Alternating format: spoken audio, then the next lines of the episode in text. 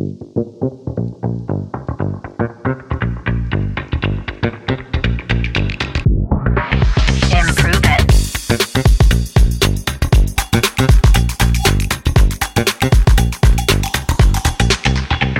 it. Podcast. Improve it, peeps. Welcome to today's show. Oh my gosh, I'm so excited for this show. You have clicked on an amazing episode. If you are a person in need of more passion in your life, you've come to the right place. Maybe you're in a career rut. Or maybe you're stuck in a job where your values don't align with the mission of the organization. Or maybe you're feeling burned out from too much work and not enough rest. Or maybe you're feeling like something out there is waiting for you, but you are not sure what it is.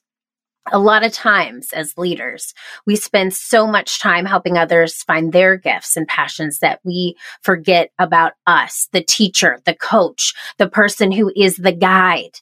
We give empathy and understanding to so many other people, but we forget to look inward. And this month's theme, the month of February on this show, is all about radical empathy. We have to do the internal work in order to give to others. We have to have self love in order to be the selfless leaders we want to be to our teams, our communities, and organizations. I talk extensively about this in part two of my book, I See You, a leader's guide to energizing your team through radical empathy. Today, I want to bring on this show one of my favorite peeps, John Miles. And John Miles and I met about two years ago while I was a guest on his top 0.001% podcast. That's like the most highest percent podcast. He is literally one of the top podcasts in the world. And the name of that show is called Passion Struck.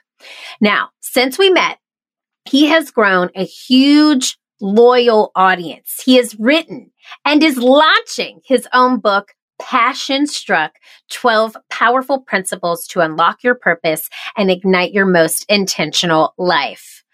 That book launched yesterday, February 6th. I believe in John so much. I'm actually his keynote coach, and he has taught me so much about the world of podcasting. I cannot wait for you to hear this episode with my dear friend, John Miles. Let's improve it. Improve it, peeps. Y'all aren't even ready. You're not even ready for today's guest. This is my friend, my confidant. Welcome to the Improve It podcast, John Miles.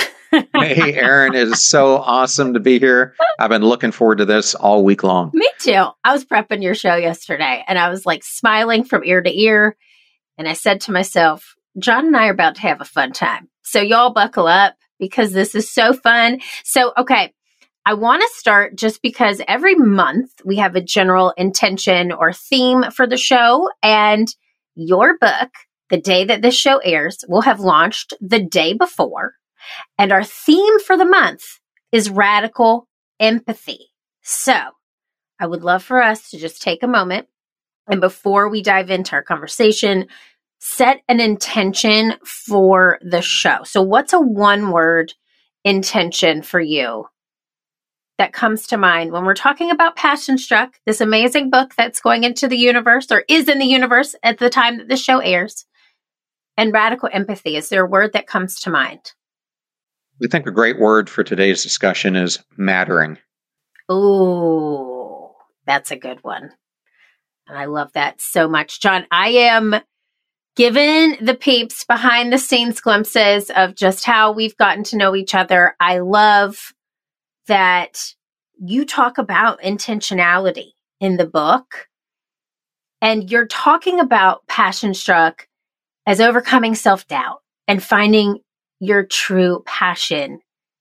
But I see the connection with even just setting an intentionality and the themes that come throughout your book. So, how would you say intentionality played a role in overcoming your own self doubt and helping you get to this place as amazing podcast host and new author, keynote speaker, all the things? Thank you so much for that question, Erin. I don't think anyone's ever asked it like that. Uh, to, to me, self doubt was one of the major reasons that I wrote the book.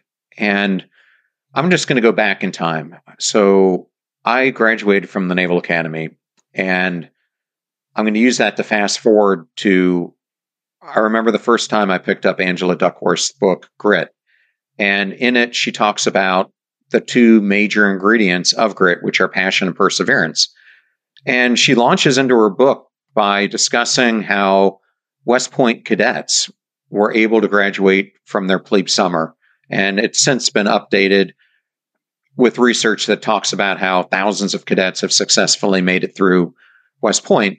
And they came to that same conclusion that it was just passion and perseverance. And I don't want to say just because they were absolutely essential ingredients for getting through. But to me, if you were looking at this as if you were looking at a triangle, they're missing one side, and that's intentionality. Because you can have all the grit that you want in the world, but if you're not applying it to intentional actions that are leading you closer to your aspirations, then you're going to be heading in the wrong direction. And for me, that's what self doubt and overcoming it with intentional actions is all about.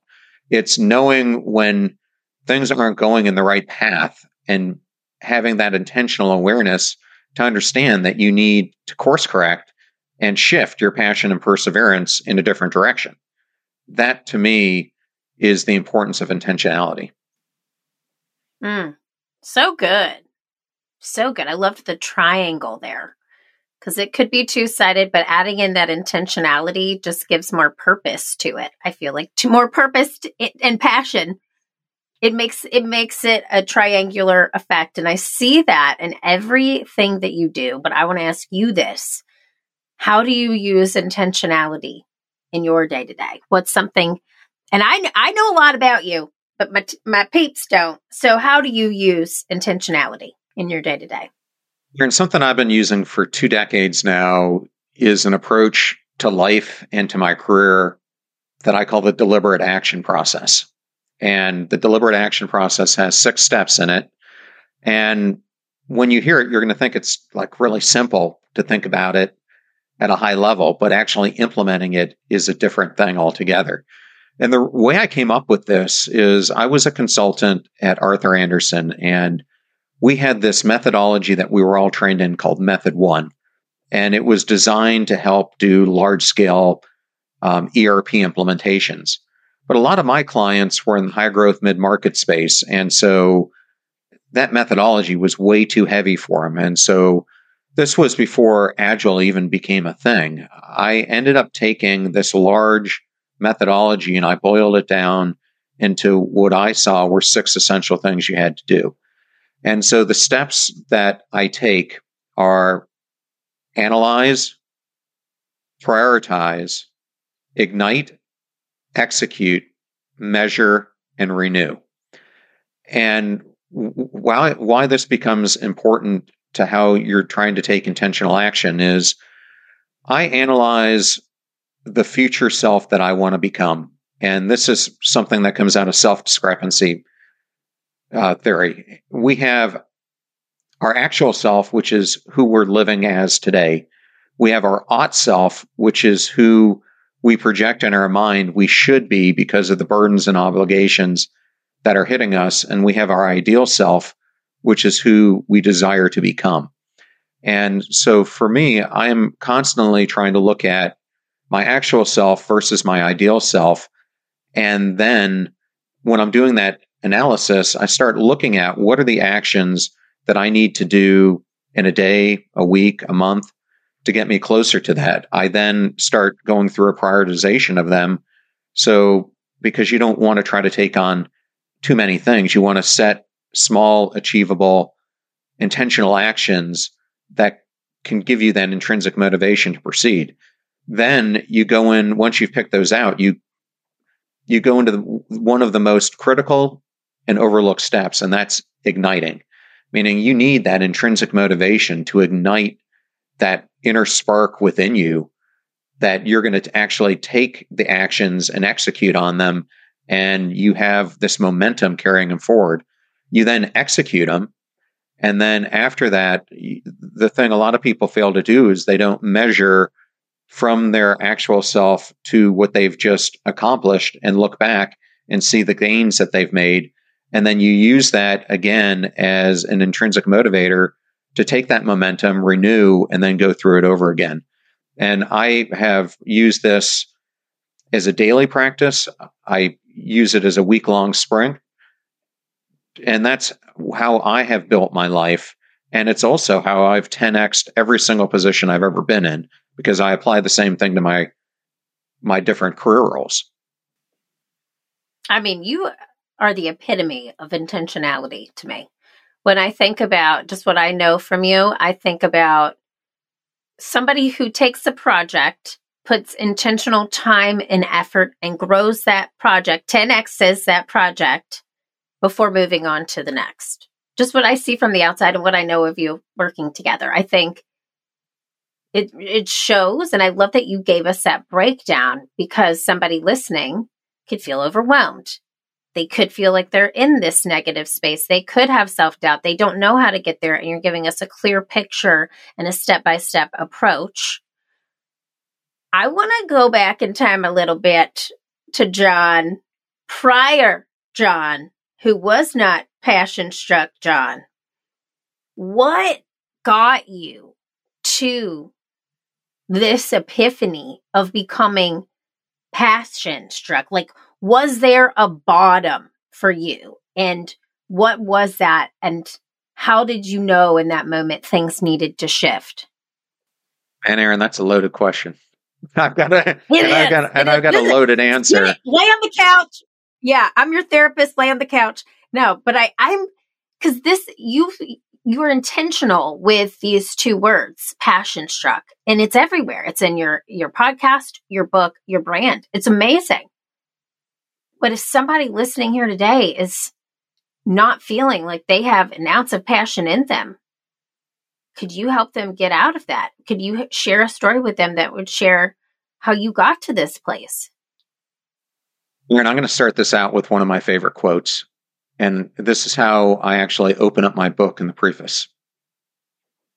It's by Henry David Thoreau, and he writes that the mass of men lead lives of quiet desperation. And I was in a state of quiet desperation. And I think so many, I'm not even going to say millions, I'm going to put a B on it. I think billions of people are feeling this because they felt what I was experiencing unmattering. I started out this by saying, let's do the intention of mattering. I felt like I was going through the motions and that nothing I was doing brought any significance to the world. And I think a lot of people are faced with this quiet desperation. We end up getting into this career, and sometimes it unintentionally happens to us because of forces that just carry us in a certain direction and all of a sudden, we look back over it could be five years if you're at the beginning of your career, it could be two decades. And you realize that you're now in this position in something that's causing you to lack fulfillment. You're spending your days in a monotonous loop of meetings, emails, presentations that do everything to drain you, but they don't inspire you at all. And so many of us fall into this trap. We get stuck here. And that's exactly where I was. And when I look back, I think it was because of something that Tim Kasser calls the high price of materialism. In our contemporary culture, we really focus on consumerism and materialism, and it affects our everyday happiness and our psychological health. And that's exactly what was happening to me. I had really positioned my career against the things that extrinsically were called to do all this constant achievement. I wanted the titles, I wanted the recognition, the awards, the accolades, the money, the possessions, everything that comes with it. But what I didn't realize came with it was unhappiness, depression, low self esteem, relationship inadequacies. And when I was at the height of my career at that point, C level position in a Fortune 50 company, inside, I felt absolutely empty and numb. And so, for anyone who's listening to this, I think the thing that they need to understand is you don't come to this state overnight. I mean, what ended up happening to me is I was completely burned out. Um, but I was burned out in many ways because I wasn't pursuing my passion. I was pursuing this portfolio career that I had gotten myself into, and I was stuck because of all the burdens that were now infiltrated my life from my car payments to my mortgage to my family needs to this you know social clout that I had built up. And the other thing that was happening was I was allowing myself to be moved by all the distractions around me. And because I was so focused on wearing this mask and living uh, inauthentically I wasn't doing the introspection and the mindful practices at that point in time to understand that I had this inner voice that was like just begging me to look at my life and to do something different. And so, fast forward, I think once you start hearing that inner voice, it's not as if you hear it and you immediately take action. Because for me, when I finally started to quiet my mind and started to focus on what this next chapter was supposed to be, the visions and the words that were coming to me were 180 degrees different than where I was in my life. I kept on hearing, John, you're supposed to be helping others. You're supposed to be helping the helpless, the hopeless, the lonely, the bored, the battered, the beaten, the broken of the world. And I'm sitting here as a senior executive going, what the hell am I supposed to do with that? And how do I make the leap from where I'm at today to even knowing what that means? And so for me, it, it launched this journey of a few years of discovery. And even with that, although I was pursuing new things, I had switched from being in a Fortune 50 to try to stabilize my life more, but I pivoted into private equity. So what I found after a couple years is I was doing the same thing in a different area. And it, it ultimately culminated for me 2017. Um, I have always had a lifelong practice of going to the gym pretty much every day.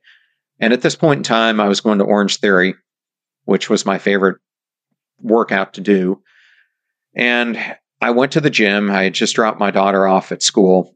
And it just happens this day, they had an electrical fire in their air conditioning system. Fire trucks come, and obviously we can't do class, so we get sent home. And unbeknownst to me, someone had been canvassing me and had been watching my patterns. And this day, just it serendipitously decided that they were going to rob my house. And so I end up coming back from the gym early. I was going to pivot to still get a workout in, but I needed to change. And so I start going up the stairs to my bedroom and as I'm about ready to turn, we have like a 90, 90 degree turn in the stairs. I start hearing heavy breathing and I realize in that instant that I'm not alone. And as I'm trying to wrap my mind around this, kind of my military training carries forth and I position myself so I'm kind of now in a ducking motion as I'm conforming my body around this corner. And luckily so, because as I broach the corner, I see this intruder standing there with a gun pointing at me. It turns out it was my own gun. And I'm left with an instant to make a decision. Either I'm going to charge him and it's charging someone uphill, pointing a gun at you, or I've got to do some maneuver and get the hell out of there. And I, I, to this day, am thankful I chose the second because who knows what the former approach would have resulted in. But I was able to get out. Um, I was injured on my way down because I kind of haphazardly went down the stairs and got out of the house, was able to alert the police. And so I was faced with that situation. And it's as if over the next week and days, I started seeing my life flash before me. But even worse, five, four or five days later, I have to give a keynote in New York City and it's right before the keynote and my phone just starts blowing up and i keep wanting to just turn it off but something told me i needed to answer it because so many different friends were calling me and i found out few days after that that my best friend committed suicide. And so I, I have to tell you, uh, the incident with the gun kind of took a back seat because I was grieving for my friend. But over the upcoming weeks and months, I really just started thinking, like, what am I waiting for? You know, people say life isn't short. It's not short, it's finite. And I've been putting this off for so long because of my self doubt, my fears. Like, why am I allowing that to rule who I am destined to become? And so from that point, I started to really forcefully take actions to change. Um, but yeah, I would say that was the low point coming out of that.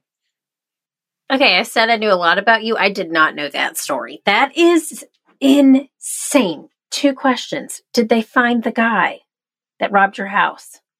They did find the the guy, and it turns out um, that at at that point in time, I was renting, and it turns out that it was one of the employees at the rental company, and they ended up catching him robbing a bunch of boats in a marina. And when they went to his house, they found some of the items that he had stolen from my house in actually in his bedroom.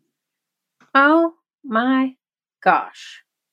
And and the crazy thing is that this person was in my house a week before this happened and as I look back, I wasn't there at the time, but I remember coming home that day and it was just weird because I had called them up because I was having an issue with uh, one of my toilets keeping backing up, which was on the bottom floor. And I remember it was interesting because when I got home, and maybe I came home while they were there or something, um, all the lights were on throughout my house, and um, the, the toilet uh, upstairs wasn't touched, and the one downstairs wasn't touched. It didn't appear. But I think in retrospect, what happened is they used it as an opportunity to go through the house and examine where I had my valuables. Because when they did go in, they knew exactly where they were, which was up in my bedroom. Wow. So it, it just really makes you realize how quickly we can become a victim. Yes. And I'm going to metaphor that right into what you did with your life. You were a victim to your own demise in a way. Like you were the person that was limiting yourself from achieving this greatness. I mean, John, you have a top 0.001% podcast and you're a new author and a keynote speaker with Harry Walker. You walked right into this land where you're supposed to be. And I think people listening today, maybe they weren't robbed, maybe they I'm, I'm so sorry about the loss of your friend, by the way, but you had these turning pivotal moments. You were literally in a life altering situation. You lost a life of a dear person in your life. And you had to make a decision. Am I going to stay put or am I going to play big? And you chose that. And I know you always say you went from passion stuck to passion struck and look at you now. I mean, this is this is an incredible story. Hey, friends, allow me a minute to share an amazing show to add into your podcast rotation this year. Are you ready to improve your work life wellness and thrive in your career? My friend, Dr. Laura, not to be mixed up with the one who gave advice on the radio for decades, brings her passion and expertise as an organizational psychologist to catapult you to success through her Where Work Meets Life podcast, which airs every second Tuesday. Dr. Laura interviews global experts and shares her own expertise on how people and organizations can thrive. It's useful for individuals as well as leaders, and this podcast is full of wisdom and timely advice. Don't miss out. You can find the link to where work meets life in the show notes. Subscribe now and let's transform our careers and work lives together. Listen to Dr. Laura's highly engaging podcast on Apple, Spotify, or drlaura.live. I want to ask you this because I don't want to lose sight of that incredible journey that you just shared with us.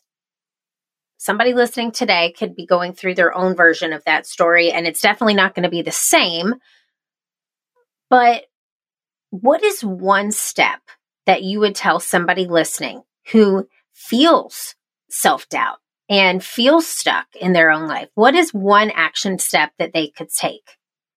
Yeah, Erin, it's such a good question. And it's such, at times, an overcomplicated thing in our mind. And it becomes an, really an easy step that we can take. I have this concept that I talk about when I discuss self doubt. And that is, we become visionary arsonists to the very aspirations and dreams that we want to accomplish in becoming our ideal self. And what I mean by that is we allow self doubt, imposter syndrome, fears, uncertainty, all these things get in the way of creating the life that we're destined to live.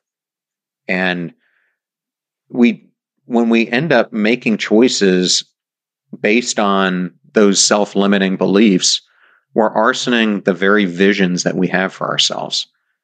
And so the very first thing that I found I had to do was to start taking tiny steps to do things. And all it has to be in one area of your life differently so that you start getting the confidence boost and you start getting the self belief and you start getting rid of the fires that you're constantly lighting all over the place and you start to extinguish these things. But it's picking one element of your life that you know you need to fix and doubling down on it. And I'd like to use this analogy. I'm not sure if I've talked to you about it before or not, but I remember when I was at this low point, I went and I hired a career coach who was a psychologist and after a couple sessions with me, he he kind of sat me down and he said, "John, I want to take you through a visualization and close your eyes. Imagine you're walking into your kitchen and there in front of you is a kitchen stool. And now I want you to sit down on it." And he said, "Now think about what's under that stool." He goes, "For you, the way that you're living your life right now, you've got one pillar, this thick pillar that's holding it up. But what it's become is the constant grind you have let this inauthentic life permeate every aspect of who you are. And he goes, What do you think is is going to happen? And I said, It's going to topple over. And he goes, Yes. And when it does, what's going to catch it? And I'm like, Nothing. And he goes, Now I want you to think about your life and the future self you want to be and imagine it having multiple pillars. And that really was a light bulb for me of how I had been living my life so differently than how I could properly approach it. And it's important for a listener to understand that whatever these pillars choose can be your own. For me, I decided to make them the core components that I thought were essential in becoming my future self. So, first and foremost, relationship health, physical health, mental health, emotional health, spiritual health. But I knew that in order to get to where I wanted to be, I had to get better at self awareness. So the first step I took was I knew that I needed to build a mindfulness practice. And for me, I have to tell you, Erin, this was hard to do because I thought this was a bunch of crap. I was such a doubter that any of this stuff even worked. But, you know, something we'll talk about in the book is I started I had been examining leaders for a while. And one of the things that I found the greatest leaders do is they have mindfulness practices. It's exactly what allowed Mark Benioff, as he was leaving Oracle and contemplating what he wanted to do next in life, to visualize that he wanted to create this software as a service company and redefine software. But Uh, understanding how to do that from reading a book and put, applying it in your life are two different things. And what I found was I, I remember buying the 101 guide to how to do mindfulness, and it kind of told me to sit on the floor, cross my legs, and you know do the routines to to create this environment that you could start practicing it. And it just did not work. But when I look back upon it, it actually was working.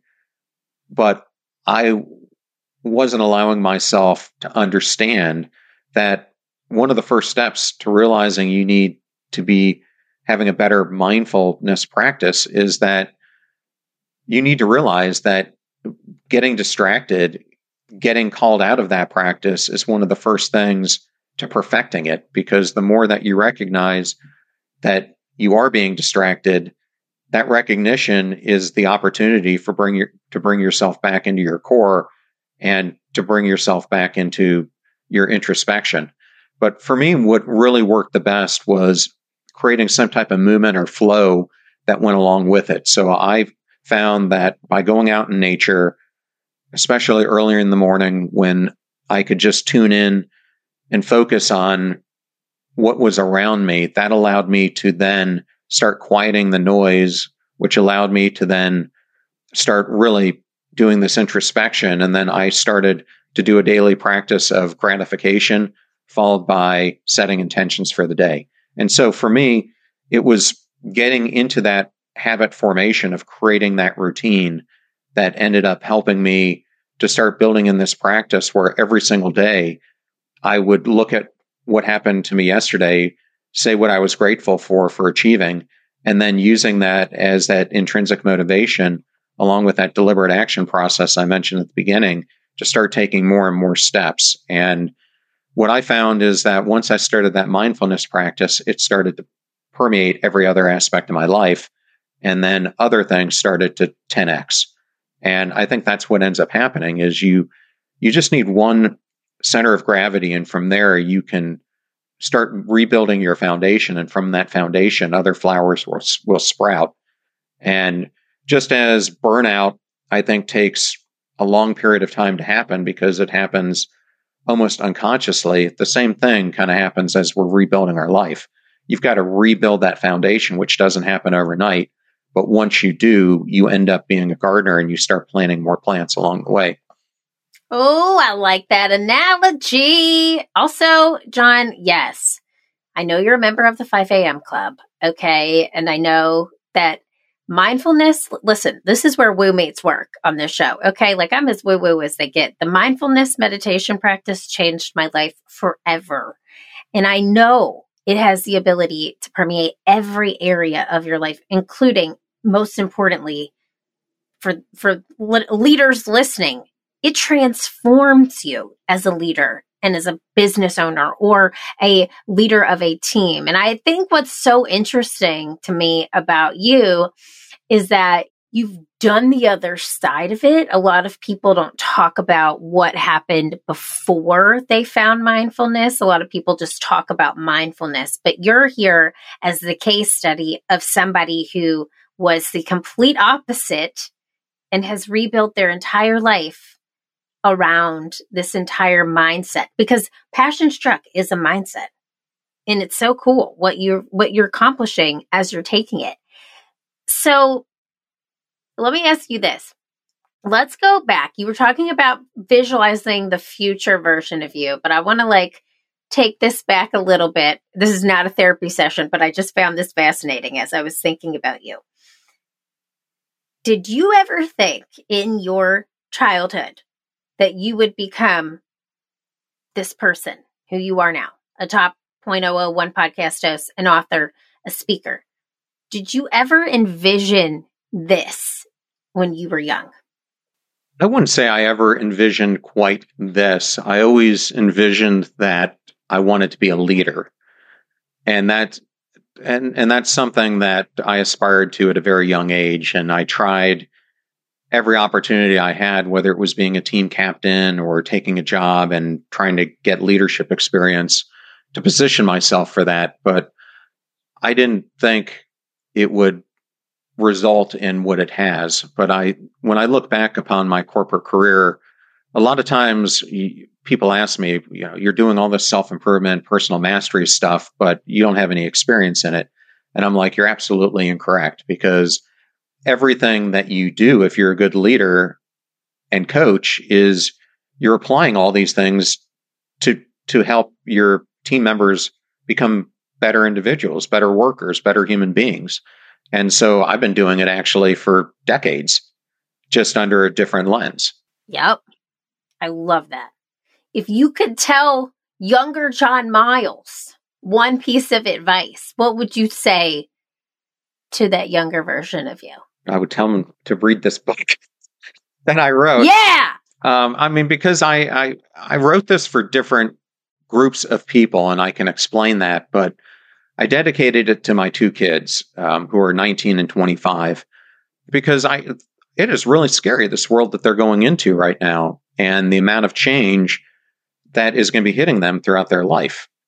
And so much of this change we can't even comprehend because the world, let's face it, is changing so much quicker than it was when when we were growing up, Erin. And so what I wanted to do was to give them the playbook on life. Like how do people become the five percent that Robin Sharma talks about or Hal Elrod talks about?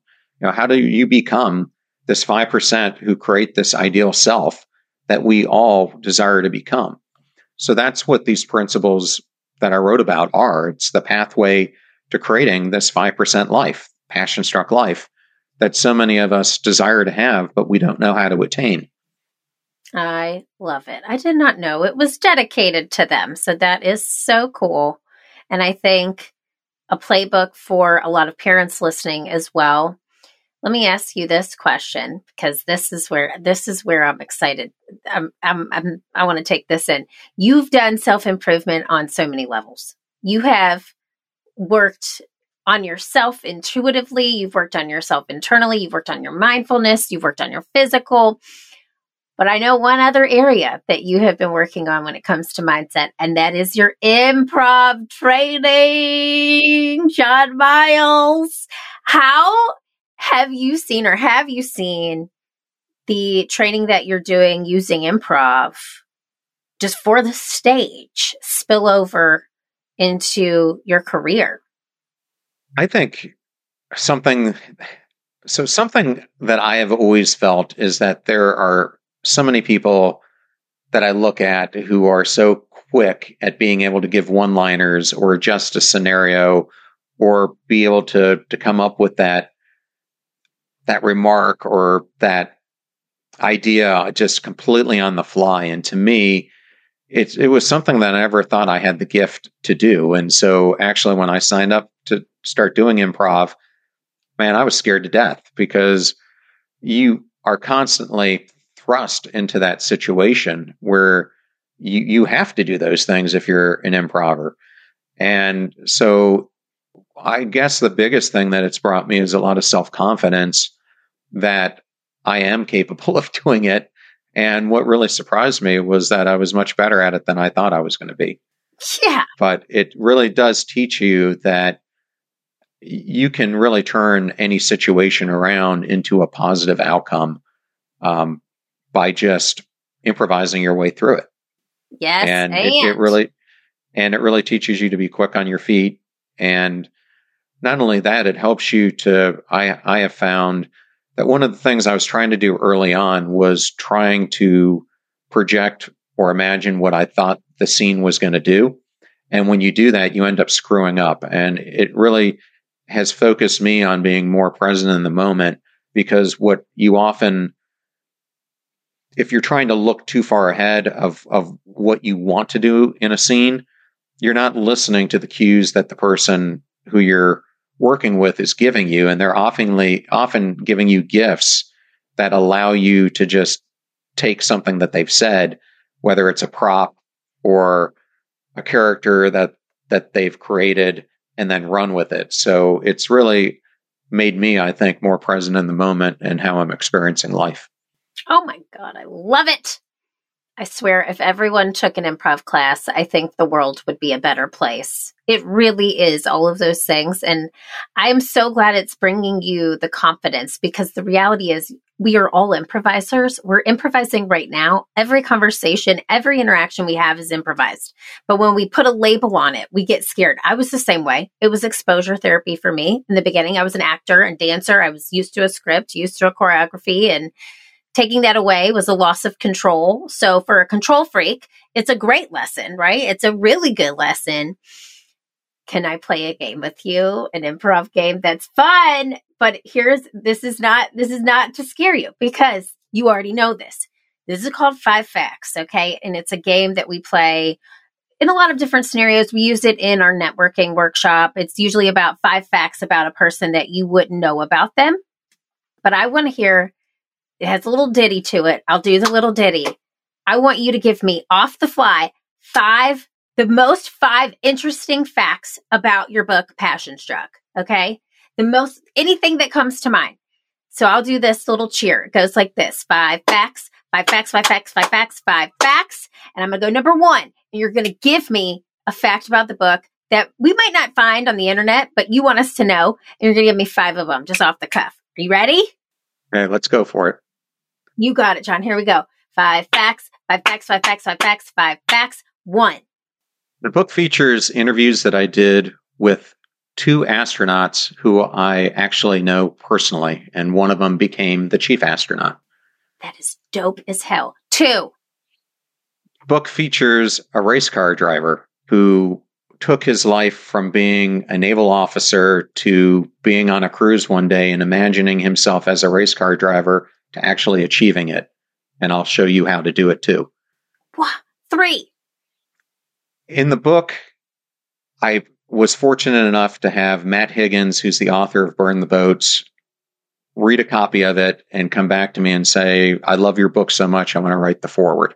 Ah, four. Four. I found out something from interviewing one of the astronauts that I never knew about Elon Musk. And it's something that I call the beetle, the bee and the turtle effect that I expose in the book. Oh, must read. Five. Five, I found out while I was writing this that learning how to get into the zone of optimal anxiety, which is one of the principles that I talk about, McKinsey did a 10 year study on this and found that those who can perfect it perform 400% better than their peers. And they have better work life balance because they train themselves to accomplish in two hours what the vast majority of us does in eight. Okay. Round of applause. Take a freaking bow, John Miles. Heck yeah. Heck yeah. Improve it, peeps. If those five facts don't make you want to rush to Amazon, Barnes and Noble, your local bookstore, wherever, today is February 7th. It launched on February 6th. Go now, run, get this book. I want to know the Elon Musk story. So you can tell me that, or I will buy, I have bought the book, so I will be getting it on February 6th. I'm to, I'm to open it up and, uh, find that one out first. That is so fascinating. What a cool collection of stories. And I'm so glad we did that exercise because that is just fun. Like those just randomly came to you. And how cool of it that improv training helped you feel confident in doing that. You crushed it. Yeah, now I got about another five come to my yeah. mind. Well, see, and see, and that's the thing. It's like when you get, when I first said this to you, I could see the tension. You're like, why, Erin, why? But then you just crushed it and you got five more ready to go. So I love that. I love that you're exploring all different types of learning in your life. Let me ask you this. I, I want to end the show because I always ask people this and I, I'm very curious of your answer we always say that you're it, improve it. That it is the thing that you bring to the world. It's why you're here. It's John Miles's assignment. What is your it? Man, it's a big one. So when you think about what I started this whole episode about, that mattering or the sense of unmattering is a huge, colossal issue what I was dumbfounded about was I interview behavior scientists, some of the, the top ones that you could possibly imagine. And I started to do some research on like what has been studied on the science of mattering. And I started, I asked Adam Grant, I'm not aware of anything. Katie Milkman, I'm not aware of anything. Max Bazerman, I'm not aware of anything. Hal Hershfield, I'm not aware of anything. I finally talked to Ethan Kross, and he said, Well, look at something called self determination theory that Richard Ryan created. And it, it kind of talks about uh, the three components of self determination theory, but it didn't really go into the whole idea of mattering. And then I finally was interviewing this guy, Thomas Curran, who did a book about imposter syndrome and perfectionism. And I said, Hey, he's a professor in, in England. And I said, Do you know anyone worldwide who's doing this? He goes, There is only one person I know of, and that's Gordon Flett. So he teaches at this University of, of York up in Canada. And I was just dumbfounded that on something that is as important as mattering, that so few information is none about it. And so if you ask me, what do I hope to accomplish by all of this? I started this off by that quote by Henry David Thoreau. I'll give you another one, which is another one of my favorites by Mark Twain. 20 years from now, you'll be more disappointed by the things you didn't do than by the things you did do. And if you want to see how this plays out in real life, according to research that was done in 2018 by Cornell University, they interviewed thousands of people who were nearing the end of their life and ask them, What is the biggest regret that you ever went through? And this really aligned very closely with uh, uh, Bronnie Ware's work. If you're not familiar with her, she does a lot of palliative care. And 76% of the recipients came back with the same answer their regret about not living their ideal self. So you look at Mark Twain's quote, quote, you look at Henry David Thoreau's quote, and what it shows is so many of us are living in this quiet desperation because we have this regret of an unlived life. And so what I hope to do with Passion Struck and the, the community and everything else is to teach people how do you live a lived life? How do you become your ideal self? How do you move in constant pursuit of self realization? Mm that was amazing. That is like the most thoughtful, thought through, research backed answer to that question I have ever received. And I love it. And I can, it's everywhere. It's everything you do. I want our people to f- follow your show, follow you, do all the things, buy the book, tell them where they can get more of John Miles and become passion struck.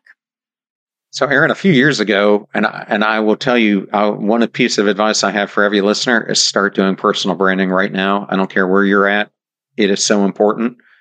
Just think about being a realtor and a client wanting to know more about you. If you don't have something out there that represents how you want to be perceived, you you are setting yourself up for not being as good as another person who you might be competing against.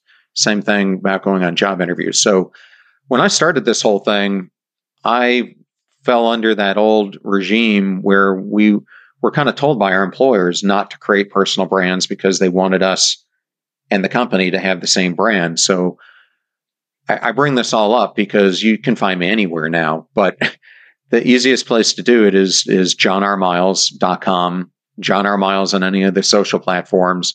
And if you want to learn more about what we're doing uh, with Passion Struck and I'm excited t- to talk about this. We've actually started a 50 week challenge of different micro challenges that we're asking people to do all throughout 2024 that I've curated to make the challenge hard enough that it's you're stepping out of your comfort zone, but not hard enough that you feel like there's no way in heck I can pursue this. So I started out the year with giving an assignment of the challenge of creating a, a journal and, and, journaling through gratification, three areas of gratification every day. Last week, I moved it to the concept of sisu, which comes out of Finland, which is how to create more resilience in your life. This week, it was about how do you optimize anxiety. And throughout the whole rest of the year, we'll have a challenge every week, which I'm trying to do to help the community realize that they can step out of their comfort zones. And you can st- sign up for that by signing up for my newsletter on passionstruck.com. We will link all the things to John Miles in the show notes. I am so thrilled to share you with our community. It is an honor to know you. You matter. I'm so grateful that you're putting this topic out into the world. And I'm so grateful that you were on this show. I am passion struck. Okay. I am not stuck after this. And I hope everybody listening is passion struck. Well, Erin, I see you too. And I love your book as well. and I think I think you nailed that cover. I, I absolutely love it. And I've been loving the videos that you're doing leading up to it. So nicely done. I received that. I see you, John. I see you. John Miles is the man. Okay. Just plain and simple. I'm so proud of him. I'm so proud of the work that he is doing, how he's transformed himself so he can help others transform their lives. Here is your homework. Here's your homework. Go get my friend's book. Go get it. The link is in the show notes. If any of the things I talked about at the top of this show resonate with you, you're stuck in your career, you're stuck in a job where your values don't align, you're stuck feeling burned out and you don't have enough rest. If you feel like something is out there waiting for you, but not sure what, go get his book, go get it. He is incredible. He is such a talented and amazing wealth of knowledge human being. He could go on and on. He does his research. He doesn't just walk the walk or I'm sorry, let me say that again. He doesn't just talk the talk, he walks the walk. And I know that book is going to change so many people's lives and I know it will change yours. So go out there, get a copy of Passion Struck and go lead the life that you were meant to lay, uh, lead. I just stuttered over my words, but I'm not going to take that back because you know what? I'm building myself up. I am learning from my mistakes, and there are no edits in the scene of life. So, my friends, you know what I'm going to say. Keep failing, keep improving because this world needs that very special it that only you can bring. I will see you next year. Go out there and be passion struck.